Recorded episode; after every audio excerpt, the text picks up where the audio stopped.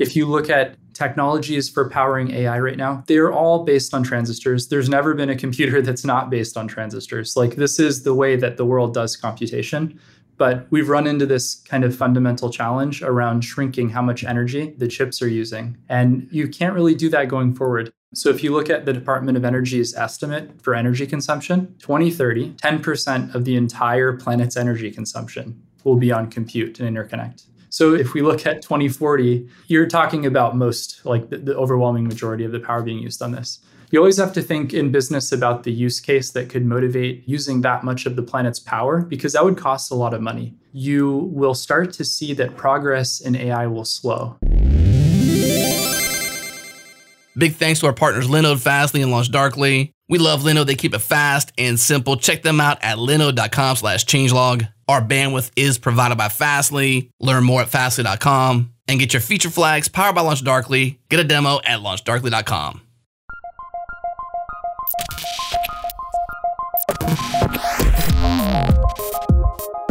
Welcome to Practical AI, a weekly podcast that makes artificial intelligence practical, productive, and accessible to everyone. This is where conversations around AI, machine learning, and data science happen. Join the community and Slack with us around various topics of the show at changelog.com slash community and follow us on Twitter. We are at Practical AIFM.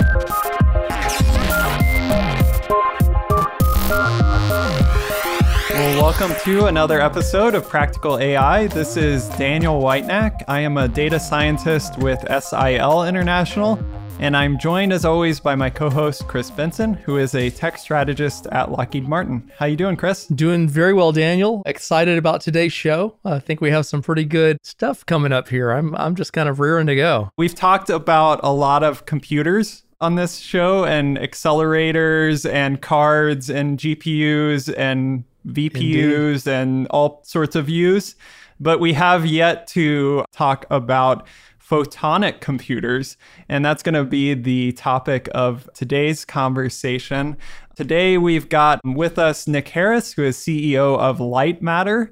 And we're going to hear a lot more about that and photonic computers today. So, welcome, Nick. It's great to have you here. Uh, thanks for having me, Daniel and Chris. And nice to meet you. So, a lot of people might have not heard of photonic computers or even know where they sit in the sort of landscape or ecosystem of accelerators and types of processors and all of this stuff. So, maybe just give a little bit of a background on how you came to encounter this topic. And then also, like, maybe some of the motivations behind this whole topic of photonic computing. Yeah. So, I'll start out with just talking about uh, the AI field as it's growing. So in, in around 2012, we had AlexNet come out. AlexNet was a neural net that was able to do image recognition tasks that were really incredible, and there was no other technique that could really keep up with it. And it made a great business case for companies like Microsoft, Google, Facebook, Amazon, and so on to start building neural networks to do special kinds of problems, things that were very hard to write code for, but that neural networks could solve. And over the past 10 years now, we've had a really fast rate of progress in the amount of compute that's going into these state of the art neural networks. It's motivated a lot of companies to start building accelerator chips to try to speed up these computations and make it so that we can make bigger and bigger neural nets. And uh, some people's objective on this bigger and bigger scale is really to try to build something that's on the scale of a human brain. So that's like kind of the trajectory where things are going. There's huge capital expenditures that go into building these kinds of AI supercomputers that can do incredible tasks. And what we're doing at Lightmatter is we're trying to take a crack at that market with a unique twist. We're using photonics to do computation. I can tell you how I got to that place. Please do. Yeah, I was an engineer at Micron working on transistor device physics. So basically I was I was getting a lot of exposure to the fab processes and some of the challenges that companies not just Micron are having in shrinking transistors and getting more performance out of them year over year. So I decided to go to graduate school, ended up at MIT and studying quantum computing. That's a bit of a leap. What Lightmatter is doing isn't quantum computing. But I, I, did spend those years building photonic quantum computers, and that happened right at the advent of that AlexNet neural network kind of coming out. And what we realized in Dirk Englund's group at MIT was that you could actually use the same kind of processor we were doing for quantum computing to do computing on traditional neural networks using just lasers and the benefits would be pretty massive. Could you tell us like what that implies? What does that mean? How to use lasers for computing? Can you kind of bridge that gap between those two? Yeah, there's a little bit of history on this. So, we're not the first people who have looked at photonic computing. People have realized first, I think in the 80s, that you might be able to do neural network evaluation with photonics. And that field kind of like petered out for a while. But we came at it from a totally different approach. So we were looking at quantum computers and we had a different motivation and a different set of like funding pitches for getting money to build these machines. We really took integrated photonics. That's a, a field that largely the way that you experience integrated photonics is through silicon photonics transceivers. So these are devices in data centers that send your communications, your data between different server racks. Maybe they're hosting a game you're playing, maybe they're mediating your iMessages, something like that. But we use that core technology to start doing computing. Now, how do you do it with lasers? In the quantum computing case, we weren't using lasers, we were using single photons, but that's a story for another day. Lasers are devices that generate light. You give them an electrical signal, and they're able to start generating light. And they're used in all sorts of traditional communications. The internet that we're talking over right now is over fiber optics, and the communication is sent using, using lasers to do that. So we're able to leverage that same infrastructure, lasers and silicon photonics, to actually do core computations that happen in deep learning. And these computations are, I think, tractable really for anybody to understand. Deep learning as a field is really just relying on multiplication and addition to do evaluations. So the mathematics behind deep learning are, relatively straightforward. Understanding how to come up with these things isn't straightforward, but when you actually run these programs, it's a lot of multiplication and addition. And indeed, you can use lasers and silicon photonics to do multiplies and addition. And I'm happy to go into, into how that works a bit later on. Yeah, I'm curious. Um, probably the main thing people think about maybe is like GPUs with computation on deep learning. And you're exactly right. I was just pulling up while you were talking the recent work from Microsoft and uh, NVIDIA, I think, on the Megatron model. So they just have a figure where it's like, I think most people maybe in our audience have, have heard of BERT, you know, heard that in the context of AI, which had 340 million parameters in the model.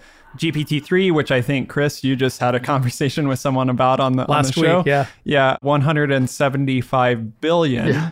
Parameters, and then this Megatron, which is the new um, natural language generation model, which is talked about just recently, 530 billion parameters.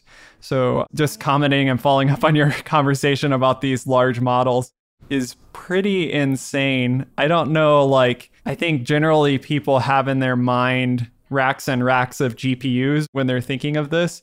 So, like, with a photonic computer, and this is maybe just like a very simple question, but to have something in people's mind where, like, so I've been near some like quantum computing labs where like they've got dilution fridges and it looks like this like whole like vacuum system and all that. And then I I think about like laser labs with all these like, you know, lasers and you've got these lenses and stuff. And then that seems very different to me than like, oh, I'm going into the data center. I see these racks of computers.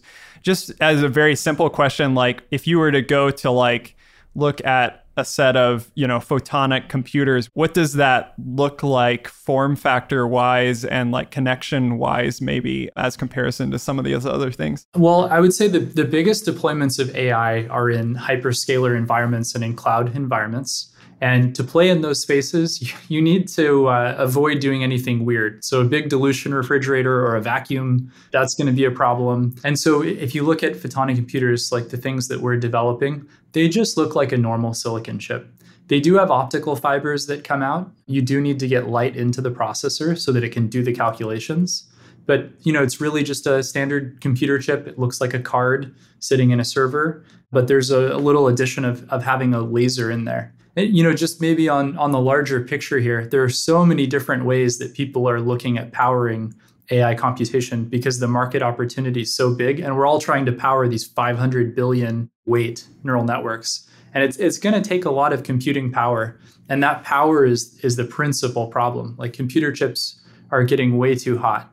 That's really one of the fundamental things that we're interested in trying to help with. When you said it was kind of one of the principal things, is that kind of the the primary value proposition when you're saying, you know, go with photonics, uh, you know, laser driven, it doesn't heat up, you don't have the massive the massive problem that you have to deal with in a data center where you have a bunch of that. Is that is that the primary thing? Are there other performance characteristics or or non-performance characteristics that play into the field in general in terms of the field itself having value proposition? Yeah, so I can say some really general things about computers. If you have one processor and you run a program on that processor, you will get one processor worth of performance.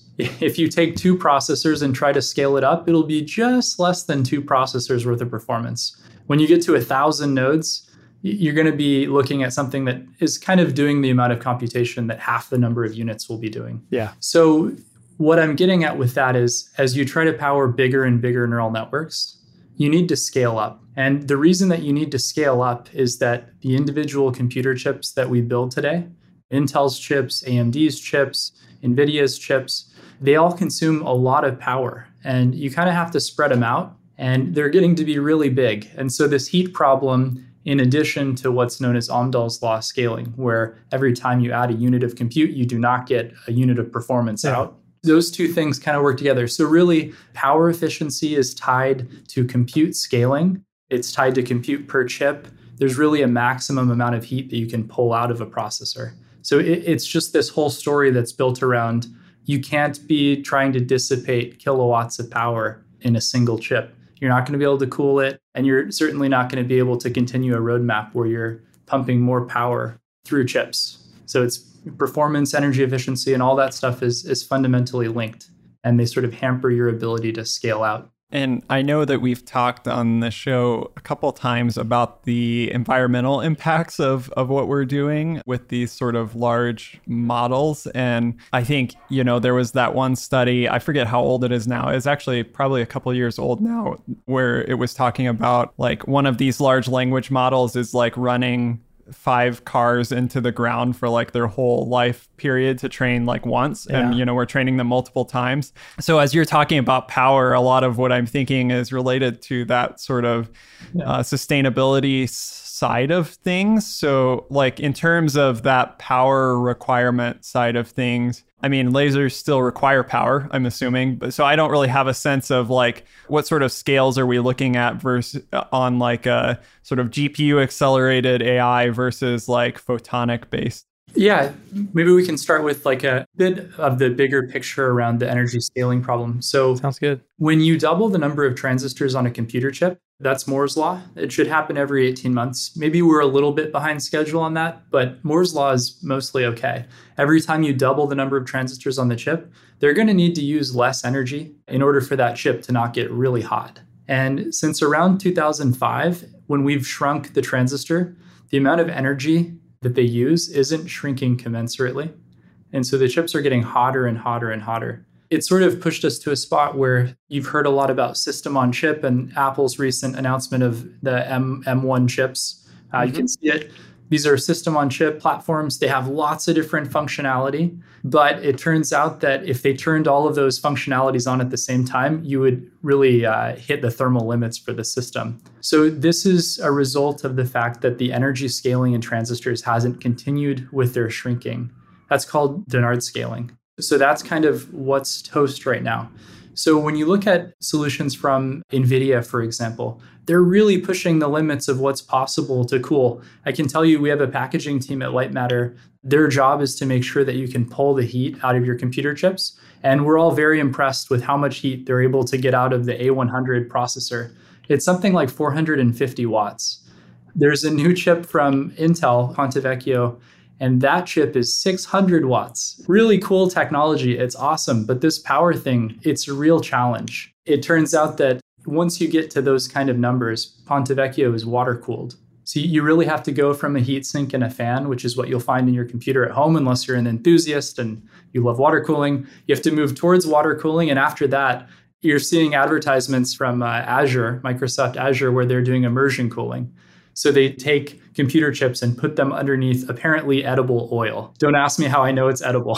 from the diner. yeah, I, I, don't know if it's fry grease, but it's apparently edible. I don't know why you would ever eat it. Uh, maybe it's like a reusable uh, type material. I don't know why they would advertise it as edible. Just, it's an odd characteristic to note. It shows safety, I guess. If you're like, if you can eat it, it's probably like, you know, pretty safe.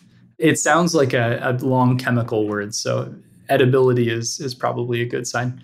So the basic point here is that if you look at technologies for powering AI right now, they're all based on transistors. There's never been a computer that's not based on transistors. Like this is the way that the world does computation. But we've run into this kind of fundamental challenge around shrinking how much energy the chips are using. And you can't really do that going forward. So if you look at the Department of Energy's estimate for energy consumption, 2030, so in about eight years, 10% of the entire planet's energy consumption will be on compute and interconnect. So, if you know about compound annual growth rates, if we look at 2040, you're talking about most, like the, the, overwhelming majority of the power being used on this.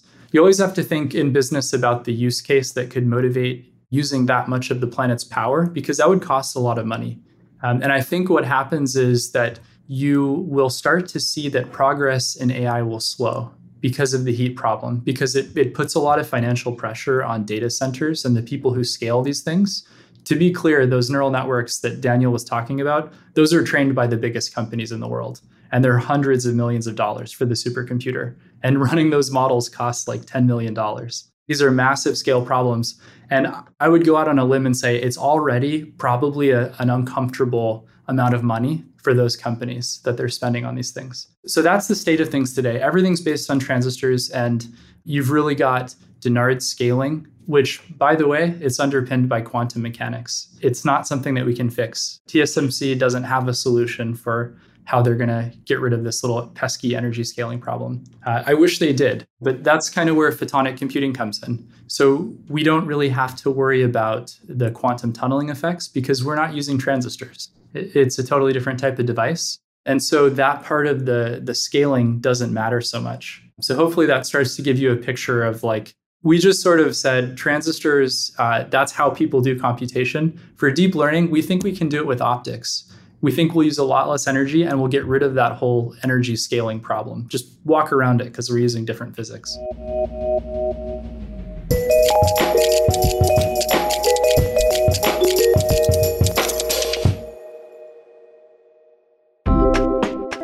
Plus Plus is the best way for you to directly support practical AI. Join today and unlock access to a private feed that makes the ads disappear, gets you closer to the metal, and helps sustain our production of practical AI into the future. Simply follow the Changelog Plus Plus link in your show notes or point your favorite web browser to changelog.com slash plus plus. Once again, that's changelog.com slash plus plus. Plus Plus. It's better.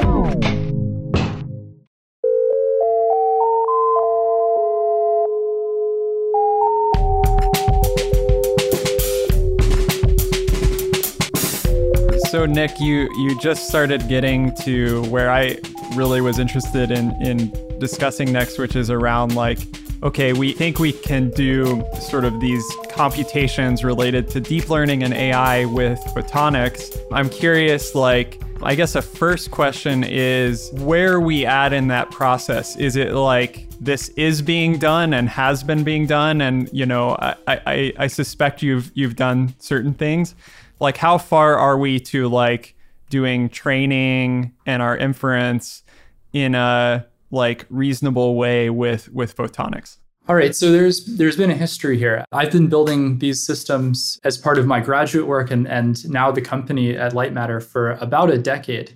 And over that time we've demonstrated a number of applications running language processing on these chips. That was done at MIT, along with another, a bunch of other cool applications of the processor technology. At Lightmatter, we announced the Mars chip, and that was at Hot Chips 2020. Hot Chips is a conference on computer architecture, and that chip is capable of running state of the art neural networks.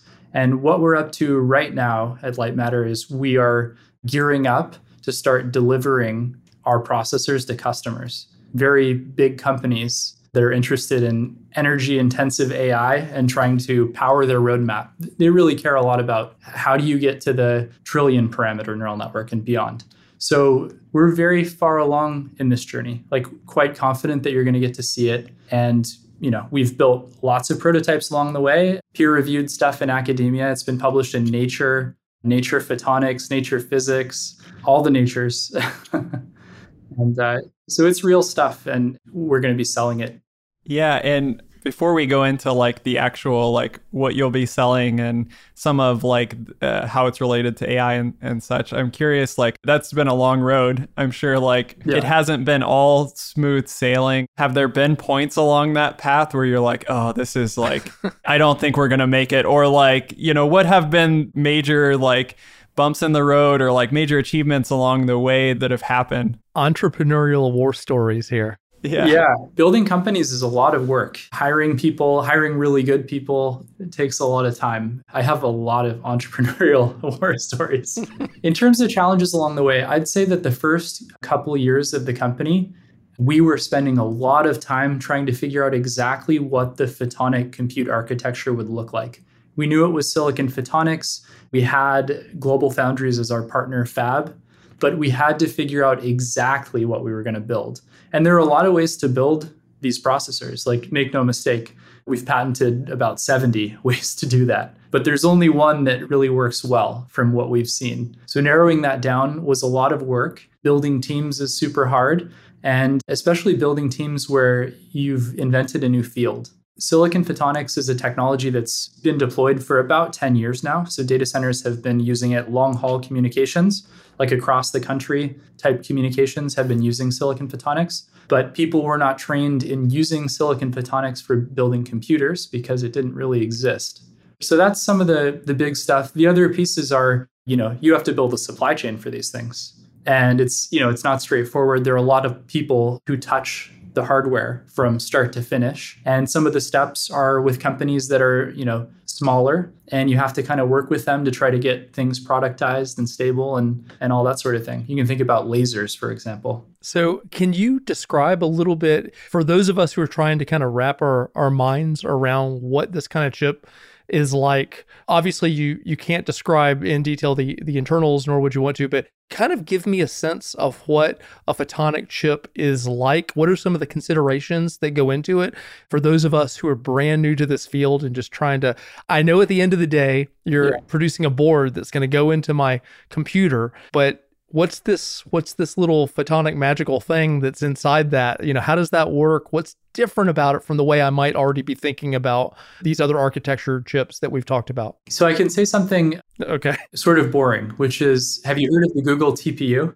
so gv formerly google ventures is an investor and our technology looks a lot like a tpu okay. Yeah. So it is a matrix processor with a lot of other things wrapped around it. It's not just doing matrix processing. There's a lot of things wrapped around it. Emphasize on that. But it's basically doing linear algebra. So we have multiple processor cores. Our product's actually a quad core computer, just like an Intel like quad core chip. And each one of those cores is doing linear algebra. If you were to look at the chip and just follow the light, what you would see is values from an image. Like, let's say we have a pixel, it's red, green, or blue, and there's an intensity for each pixel from zero to one. What you'd see is a brightness of light corresponding to that intensity number if we're doing image processing, kind of like being distributed around the chip. And then you'd see these photonic units in a two dimensional array receiving the signals and then doing multiplication and addition that's basically it. So it would look to you a lot like a TPU, this like box, like a 2D array of multiply accumulate units,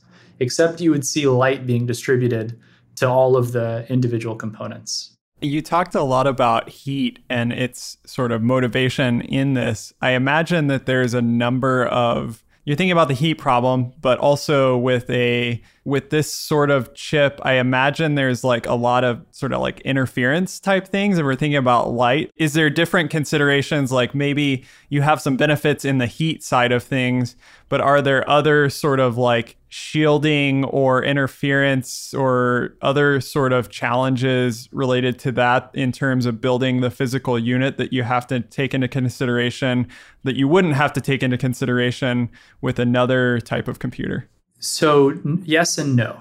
We're using light, and so uh, light signals can't interfere with each other.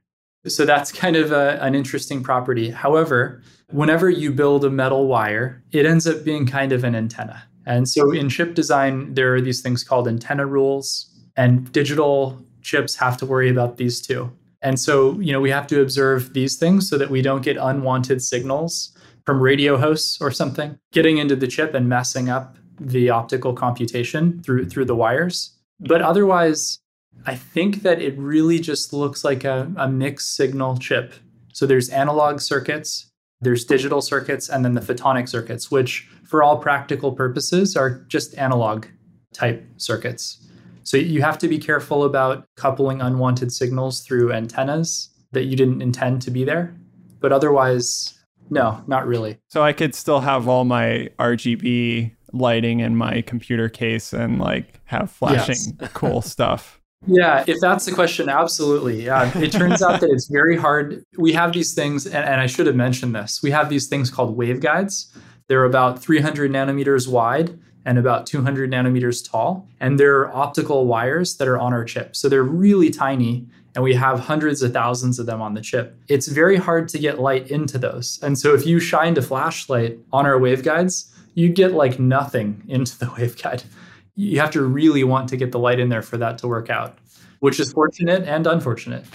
I'm kind of curious is there if you're looking at the wire you know world that we've been in for so long and the physics you know as it gets smaller and smaller and they're running into all sorts of challenges heat and otherwise how does that translate do you you know you just talked about how small that optical wire is if you will and the fact that because of that you don't get the light into it what are some of the kind of in the science of this what are some of the limitations as you are constantly trying to get to smaller and smaller architectures to scale out what are the things you have to think about? Yeah it's an interesting question. So at first glance you would be like all right you've got a new kind of computer. We're going to want to shrink it every 18 months and have a photonic moore's law or something some kind of scaling law. You could go down that path and the way you would do it is you'd start out we work at 1550 nanometers wavelength. You could go down to 1310 nanometers, and then you could go down to 900 nanometers. By the way, your eye will just start to pick this up and it will look like red, and so on down. And then maybe you get to ultraviolet, which is what gives you skin cancer. Okay.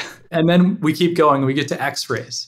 And the whole time, these optical components are shrinking. They're going from 300 by 200 nanometers, eventually at the X ray kind of scale to you know a few nanometers kind of dimensions. You could do that. It's possible, but it turns out that the light sources that you need to follow that path would be pretty tricky. And when you build optical wires, they care a lot about the quality that you build those wires with. The light wants those wires to be very smooth. So if you're not, you know, really really careful about the quality of those wires as you shrink it, you're going to have a hard time. And luckily it turns out we don't need to shrink them at all. Well, you just took the next question right out of my mouth on that one. So uh, keep going, please. Yeah. So it turns out that in a traditional computer, if I said that the your CPU is clocked at three gigahertz, you'd be like, yeah, that, that totally makes sense. If I say 20 gigahertz, you're like, eh, I've never heard of that. And it probably will never be a thing. Because I remember, like, when I was in undergrad, like 2005, I had a three gigahertz processor then, if I recall correctly. So, so like that frequency hasn't been scaling. With optics, the frequency you can operate at is very high. So we work at about 1550 nanometers. That corresponds to a frequency of 193 terahertz. That's a lot of bandwidth. Yeah. Turns out that you will never practically get anywhere near that kind of bandwidth because you have to talk to the thing. You know, like ultimately, these things have to talk to, to electronic computers because that's sort of how the world works. And so you get limited. Maybe you can do 20 gigahertz, 50 gigahertz, something like this. But the point is that we're able to turn up the clock frequency to obviate the need for shrinking these things because we're going to give you more performance per unit area through the clock frequency. And there's one other thing. So, yeah, we can go fast in clock. We can do something else special, which is we can use multiple colors at exactly the same time. So, if you remember, we have this 2D array that's doing matrix computation. Each one of the elements in the array can process different colors of light at the same time. So each each element could do 3 colors at the same time, 16 colors at the same time, something like this.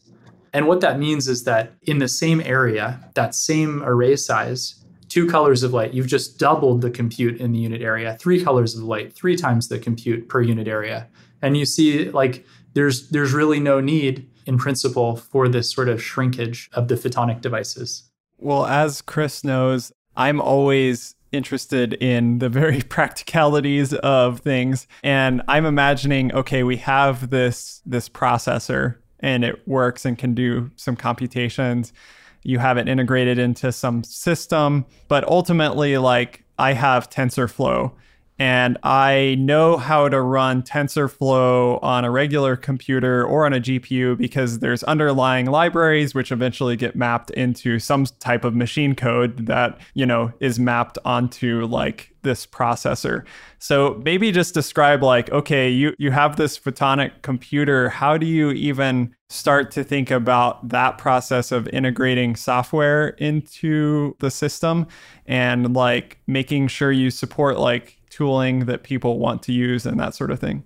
Yeah, that's a huge amount of work. So, building the photonic computer is really hard in terms of the physics and engineering, but building a software stack that integrates with PyTorch and TensorFlow is a ton of work, but it's something that we've bit off and we call it Idiom. So, Idiom is Lightmatter's software development kit. What we allow you to do is take neural networks that you've built in PyTorch or TensorFlow import our libraries, and we have a compiler that can take the emissions from PyTorch and TensorFlow and build machine code that runs on Envise. Envise is our photonic computer. So we have our own instruction set architecture, and our compiler emits that ISA, is what people call it, instruction set architecture. It's a ton of work. We have a pretty big software team here. I expect by the end of next year that we'll have significantly more software engineers than hardware engineers, even though we're building these crazy chips. And generally, that's the trend, certainly in the machine learning space, but in computer chips in general, because people, they don't really care about computer hardware. They, they just care that it's fast and it keeps getting better and that it doesn't have errors and it's not annoying to use. So we're very focused on just delivering the same experience that you're used to with PyTorch and TensorFlow. And you can just use our alien technology and not worry about what's under the lid. But it's it's a very big effort.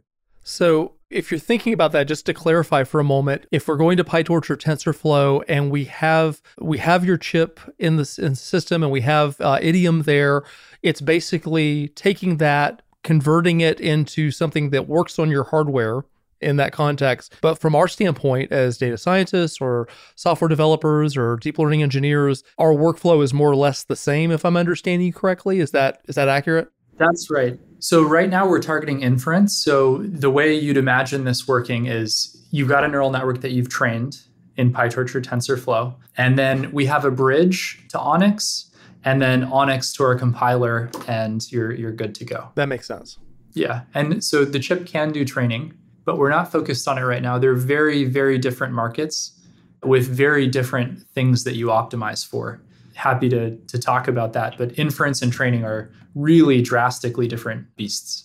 Yeah, maybe you could touch on that a little bit because I think maybe the at least for people getting into deep learning, a lot of the tutorials and whatever they see is is all about training, right? So it becomes this perception that like training is the major problem to solve as a data scientist or an AI researcher at your day job. Could you maybe like on some of your work with Lightmatter, but also just working with clients and understanding their needs, like maybe speak into that in terms of why inferencing is like such a big market, but also really important for, you know, practical use cases of, of AI? Yeah. So training is R&D mode.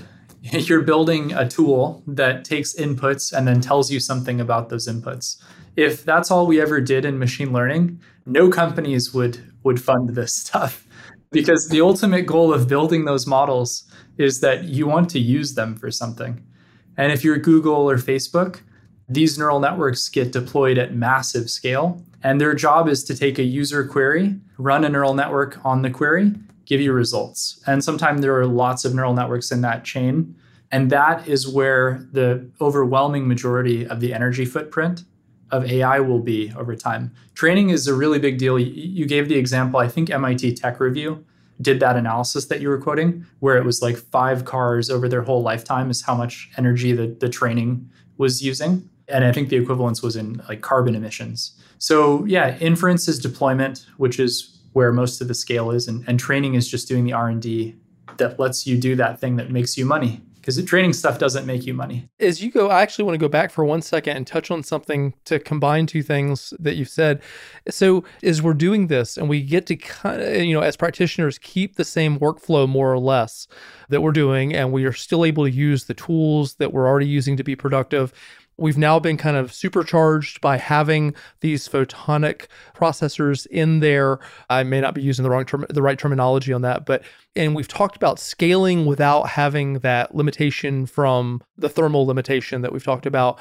Does to go back for just a second of a curiosity, is your limiting factor then the receptor of the light inside there being able to detect the number of different light wave frequencies the number of different colors that are available so that in theory if so long as as you can build better and better receivers for different for more and more colors in there they can distinguish yes. then you're essentially unbounded by that constraint until you hit whatever that practical limit may eventually be? Yeah, that's a great question. So, what are the ultimate bounds on using color and frequency? Yeah. Detectors are pretty broadband, so they can detect a large number of different colors at the same time.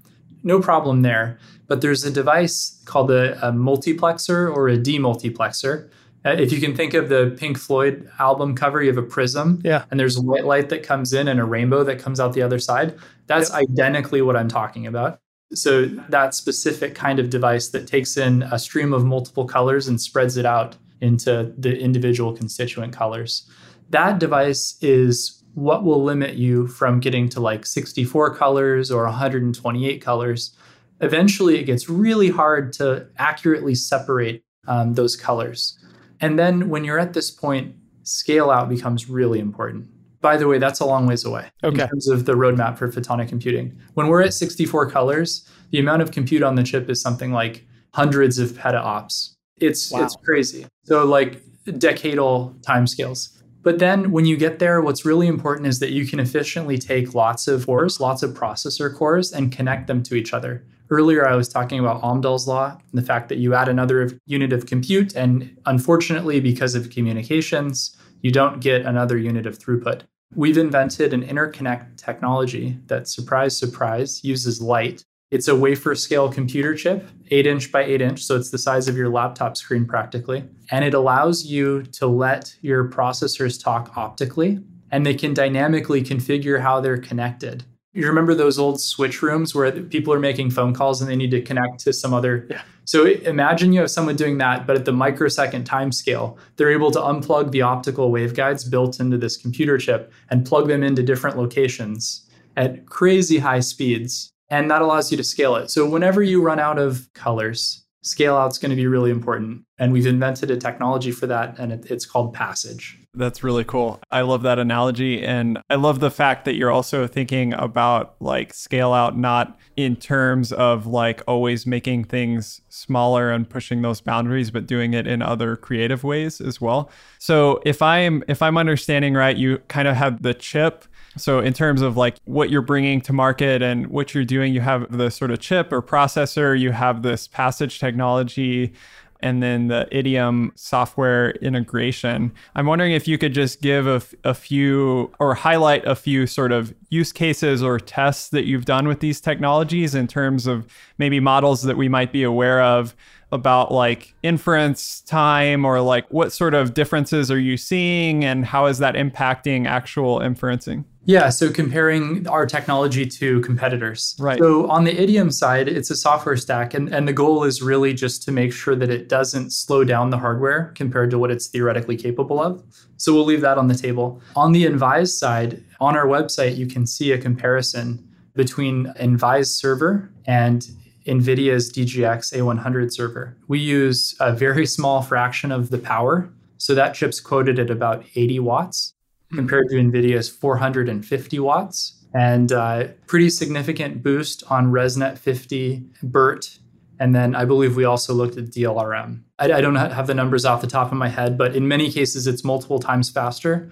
But what's extremely important from a scale out perspective is if you look at the power. And j- just like if you think about it this way, we can up the performance. We're not anywhere near that power envelope. So we can keep going up there. There's a point though, and this is why we invented Passage, where making Envise faster is great, but it's just sitting there waiting for work. It's sort of like this ultra capable person, and you like hand them a paper once a day and they're just bored out of their mind. So we really had to invent Passage as a way to keep Envise busy. So, so that should give you an idea. It does. I know this is day to day stuff for you, but this is quite remarkable for those of us not in the field. Where do you see this going? I mean, uh, you know, is this what everything inevitably has to go to? Do you think that the field will stay with lots of different technologies that are competing? What does the future look like to you? How should the rest of us be kind of thinking about the years forward in our career versus where we're at now? How much change is coming? So what we're doing is is targeted at AI. For general purpose computing, where you're running Windows and you're playing a video game, probably photonic computing will not be able to contribute meaningfully there are some really hard challenges in running general programs. So, to be Turing complete, you need to have these sort of nonlinear operations. If you're a programmer, you can think about branching, mm-hmm. like this ability to have conditionality, if and then. Doing these nonlinear conditional type behaviors with optics is super hard. And so you mentioned a future where potentially there are lots of competing technologies. I think that's exactly what will happen. We've had this incredible platform with transistors and Moore's law scaling that's been so general purpose. We use it for everything. What you're going to see going forward is you'll have photonic computers for AI, and our plan is to help them dominate that field because we think that they're very well suited to the mathematics that underlies deep learning. And I think you're going to see quantum computers. I love quantum computing. I did my PhD in quantum computing, but I'm not as bullish on the right now timeline. I, I think they've got quite a while left, but I'm rooting for everybody working on it. And in general, I, I just think it's the case that we've reached the limit of transistors being able to kind of do everything good enough. And you're going to see a bunch of different types of technology platforms all competing. You'll see analog electronics at the edge. You'll see uh, digital electronics for running your games. You'll see photonic compute units for doing your deep learning. Like my goal is to have all of Google run on Lightmatter's processors. So when you say, "Hey Google," that goes through and Envise. That's where I want to get to. So you can kind of see this is this is how I see it. These technologies are all just suited to different kinds of problems. We're really looking forward to seeing how you bring this technology to market. It's incredibly impressive, sort of blown away by the amount of work that's gone into this and just the amazing uh, thought process that, that goes along with it. We'll include links that we've talked about in our show notes for everyone listening out there. Definitely check out Lightmatter, see what they're doing. There's links that we'll post there with some of these benchmarks and other things. But Nick, it's been a real pleasure to talk to you. It's just amazing stuff that you're doing, and I'm really looking forward to maybe talking next year and seeing how far you got and how many uh, how many Envise processors are, are running in Google. Awesome. Well, thanks for having me, guys. That's our show. Thanks for listening. For more like this, check out our master feed. It is all changelog podcasts in one easy to consume place. Let your podcast app snag everything we produce and then pick and choose which ones to listen to. Subscribe today at changelog.com slash master or just search for changelog master in your podcast app of choice. You'll find it. Special thanks to Breakmaster Cylinder for providing our music and to our longtime sponsors, Fastly, LaunchDarkly, and Linode. That's all for this week. We'll talk to you again next time.